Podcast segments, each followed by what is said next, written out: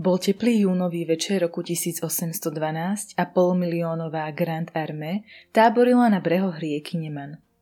Na druhý deň ráno mali vojaci pod vlajkou francúzského cisára podniknúť prvý výpad na rozľahlé ruské územie.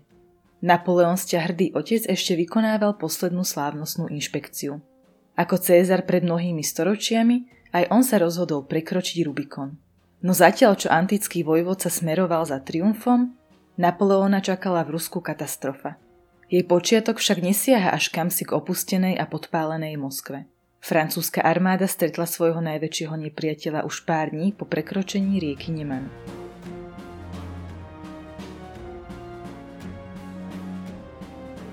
Zdravím všetkých poslucháčov podcastu História pre zaneprázdnených.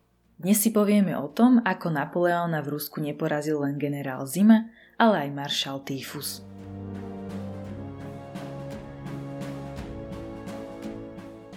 Sebavedomie francúzského cisára a presvedčenie o vlastnom triumfe sa možno z dnešného pohľadu javí ako bláznostvo, ale v dobovom kontexte o ňom pochyboval málo kto.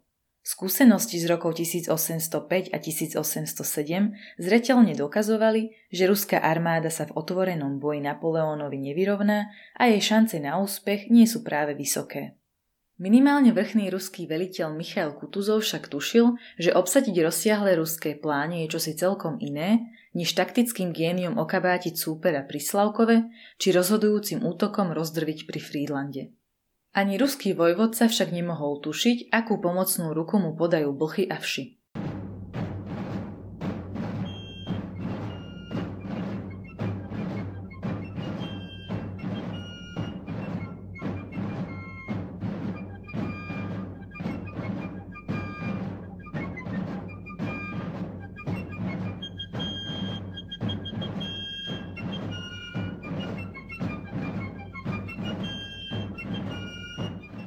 Blchy vši a iná háveť. Zásobovať takmer polmiliónovú armádu naprieč obrovským ruským územím bola logisticky aj materiálne len ťažko splniteľná úloha.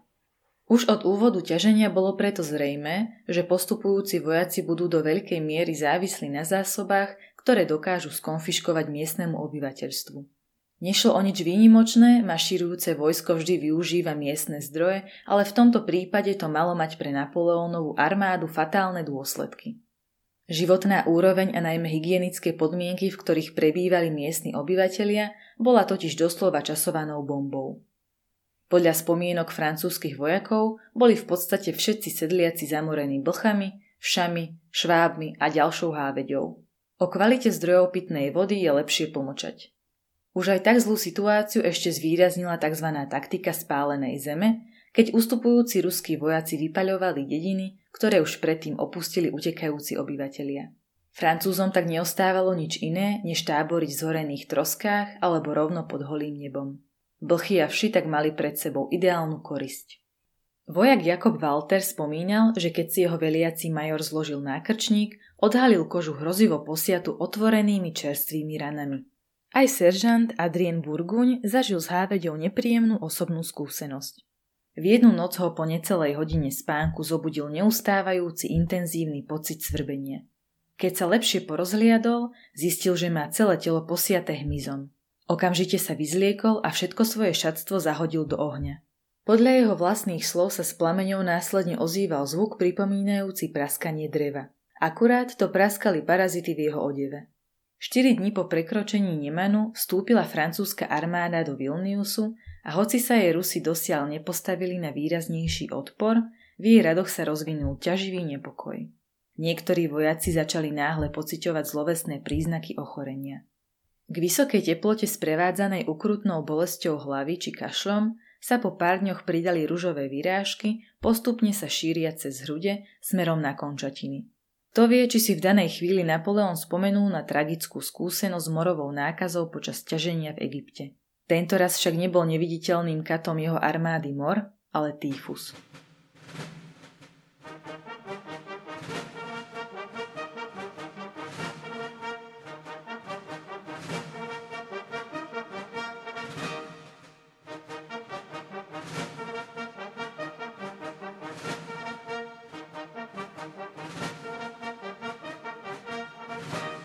Vojenská choroba Termínom týfus sa zvykne všeobecne označovať dvojica odlišných ochorení, brušný týfus a škvrnitý týfus. Prvotné príznaky sú pri oboch podobné. Teplota, bolesť hlavy, neskôr výrážka. Mnohým pôvodcom brušného týfusu je baktéria Salmonella typhi a prenášačom je výhradne človek. Nákazu škvrnitým týfusom má na svedomí Rikečia provazeky a jej primárnym šíriteľom sú blchy, vši a roztoče. Zaujímavosťou je, že na rozdiel od väčšiny infekčných ochorení prenášaných hmyzom sa škvrnitý týfus nešíri priamo uhryznutím, ale skrze výkaly, ktoré si človek pri škrabaní svrbiacich rán zanesie z pokožky do tela. V priebehu dejín sprevádzali epidémie škvrnitého týfusu takmer každý masívnejší vojenský konflikt a rovnako prepukli aj ako následok prírodných katastrof či vo väzenskom prostredí, kde panoval mizerný hygienický štandard. Biológ a imunológ Hans Zinzer, ktorý baktériu Rickettsia provazeky izoloval a pomáhal tiež pri vyvinutí vakcíny, vyhlásil, že žiaden vojenský tábor ani žiadne obliehané mesto nemá šancu uniknúť tejto nákaze. Dokonca sa pre dané ochorenie vžilo ľudové pomenovanie vojenská horúčka. Vďaka dostupnosti účinných antibiotík je dnes smrtnosť pri škvrnitom týfuse pod hranicou 10%, Niektoré zdroje dokonca uvádzajú 100% úspešnosť vyliečenia. Pri neliečenom priebehu ochorenia je šanca na prežitie o mnoho nepriaznivejšia, v závislosti od ďalších okolností je to 10 až 60% V prípade epidemického rozšírenia sa však môže smrtnosť vyšplhať až takmer k hranici 100% Takto vysoká fatalita bola obzvlášť reálna v podmienkach vojenského ťaženia na začiatku druhej dekády 19. storočia. Skutočnosť, že v radoch Grand Armée naozaj zúril škvrnitý týfus, dokazujú nielen početné svedectvá dokladujúce prítomnosť rizikových druhov hmyzu a následné prepuknutie nákazy, ale tiež pozostatky, ktoré priniesla moderná veda. DNA analýza pozostatkov francúzskych vojakov, nájdených v litovskom Vilniuse, totiž preukázala v tele obetí prítomnosť dvojice baktérií – Rickettsia provazeky a Bartonella quintana. Okrem patogénu škvrnitého týfusu, tak mali títo jedinci v organizme ešte ďalšiu smrtiacu baktériu prenášanú všami. Bartonella quintana odhalila svoj zabíjačský inštinkt najmä za prvej svetovej vojny, keď si tzv. zákopová horúčka, ktoré je pôvodcom, vyžiadala takmer 1 milión obetí na oboch stranách frontovej línie.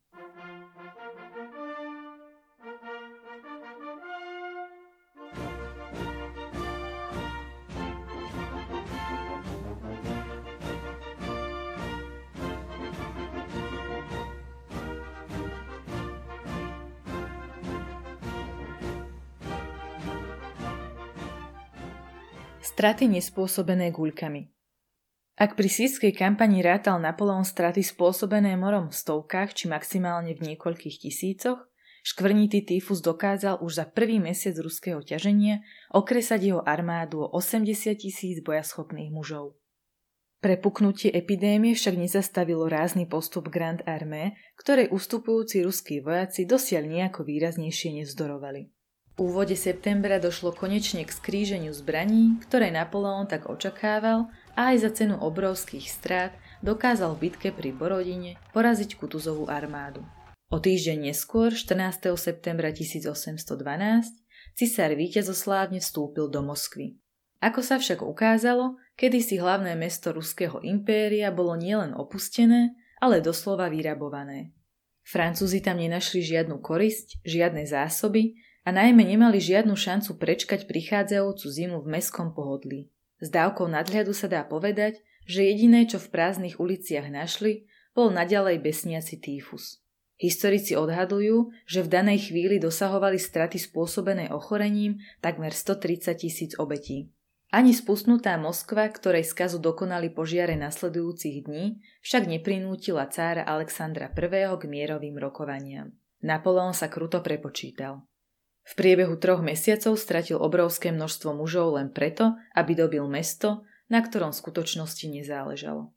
Pritom najhoršia časť ťaženia, to, čo malo vojsť do dejín ako apokalypsa bájnej Napoleónovej armády, Francúzov ešte len čakalo.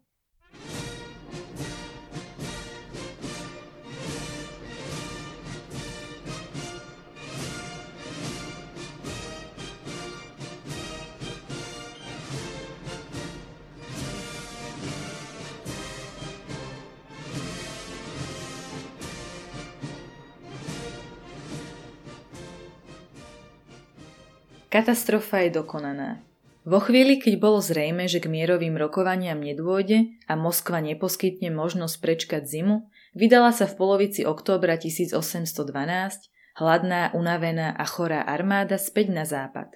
Už prvotný ústup na Smolensk naznačil, že každý, kto prežije, bude môcť hovoriť o zázraku.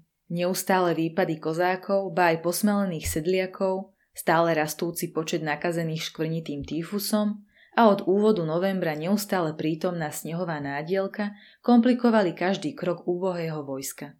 Podľa spomienok kapitána Franca Rodera mal už na začiatku ústupu jeho prápor len 58 bojaschopných mužov, ostatných 92 bolo chorých, mŕtvych či nezvestných.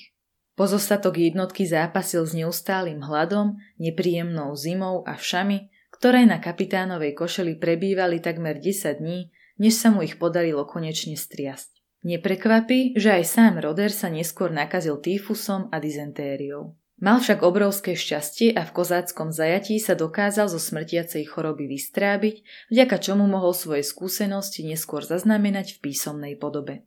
Vyčerpané francúzske jednotky dosiahli Smolensk 9. novembra, ale v danej situácii bolo jasné, že zotrvať v meste by znamenalo vystaviť sa riziku ruského obklúčenia. Už pár dní na to preto Napoleon nariadil ďalší presun smerom na západ. Ruská armáda, ktorá ani zďaleka netrpela rovnakými ťažkosťami, ako sa milne domnieval Napoleon, však postupovala oveľa rýchlejšie a v priebehu nasledujúcich dvoch týždňov vydobila dva najväčšie triumfy roku 1812. Najprv v bitke pri Krásnom a následne pri rieke Berezine, ktorej meno je odvtedy vo francúzštine synonymom katastrofy. Než dorazili zvyšky ustupujúcej armády k Vilniusu, straty narástli o ďalších takmer 20 tisíc mužov, ktorí umierali nielen na zranenia z boja, zimu a hlad, ale tiež na neustále zúriaci týfus. Práve dnešné hlavné mesto Litvy sa stalo smutným svetkom jednej z posledných rán, ktorú ničivé ochorenie zasadilo francúzskej armáde. Britský generál Robert Wilson, ktorý bol pridelený ako výslanec k ruskej armáde, ostal pri vstupe do Vilniusu zrozený. Bezvládne telá nakazených ležali jedno cez druhé, topiac sa vo vlastných výkaloch. Wilson spomína, že v nemocnici svätého Bazila bolo takmer 7500 chorých, ktorí zaplňali každú chodbu, nahádzaní na kope ako nejaké zvieratá kde tu trčala končatina, odsunutá len preto, aby ešte živému ležiacemu pod ňou umožnila nadýchnúť sa čerstvého vzduchu. Horúčka, delírium a hlad boli všade prítomné. Vyskytli sa dokonca prípady kanibalizmu. Podľa hrubých odhadov sa vo Vilniuse v decembri 1812 nachádzalo približne 25 tisíc nakazených. O pol roka neskôr bolo 22 tisíc z nich mŕtvych.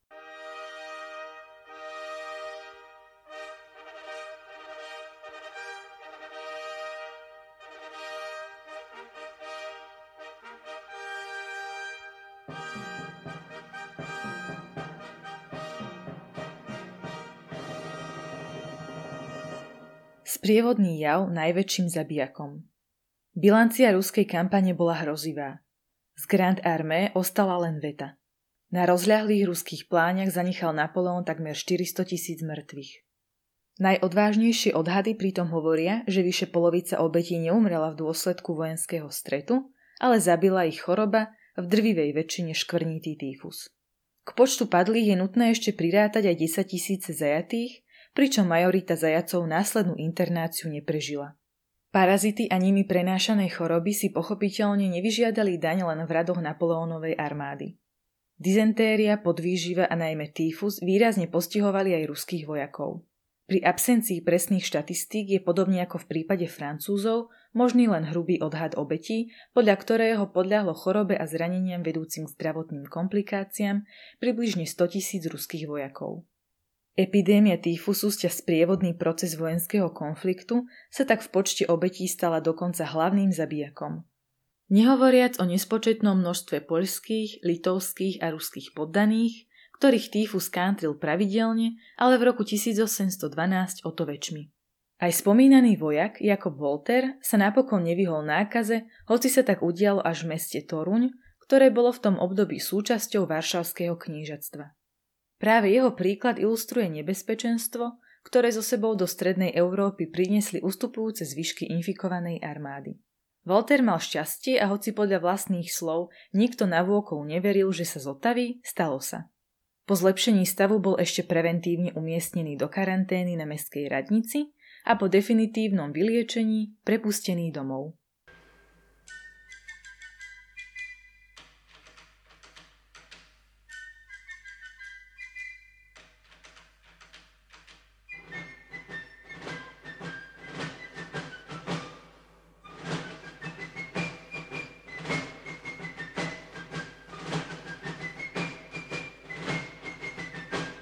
Generál Zime, maršal Týfus a cisár Napoleon.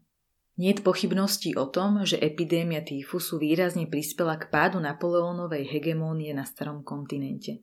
Skúsená bojom ošľahaná armáda, o ktorú roky opieral svoju autoritu, bola zničená a výrazný podiel viny na tom niesla baktéria zvaná Rikečia provazeky.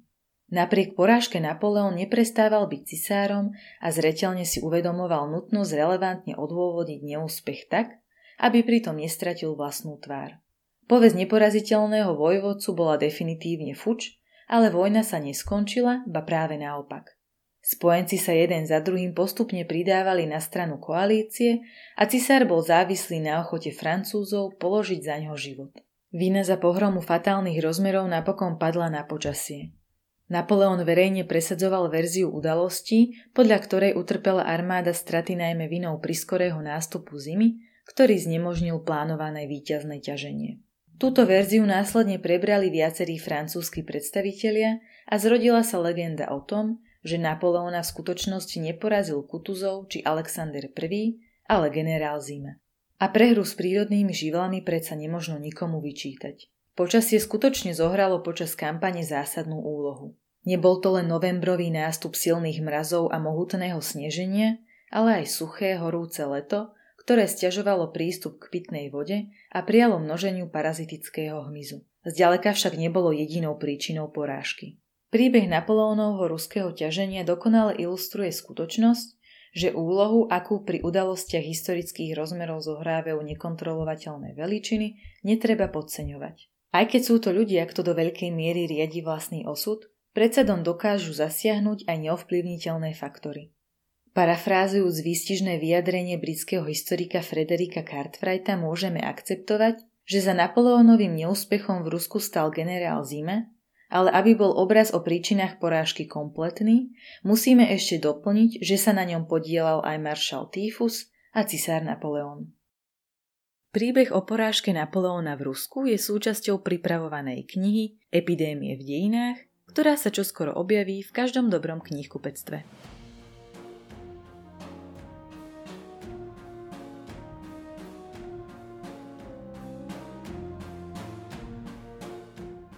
Autor textu Oliver Zajac Nahovorila Viktória Rigová, na príprave podcastu sa podielal Vladimír Kopan.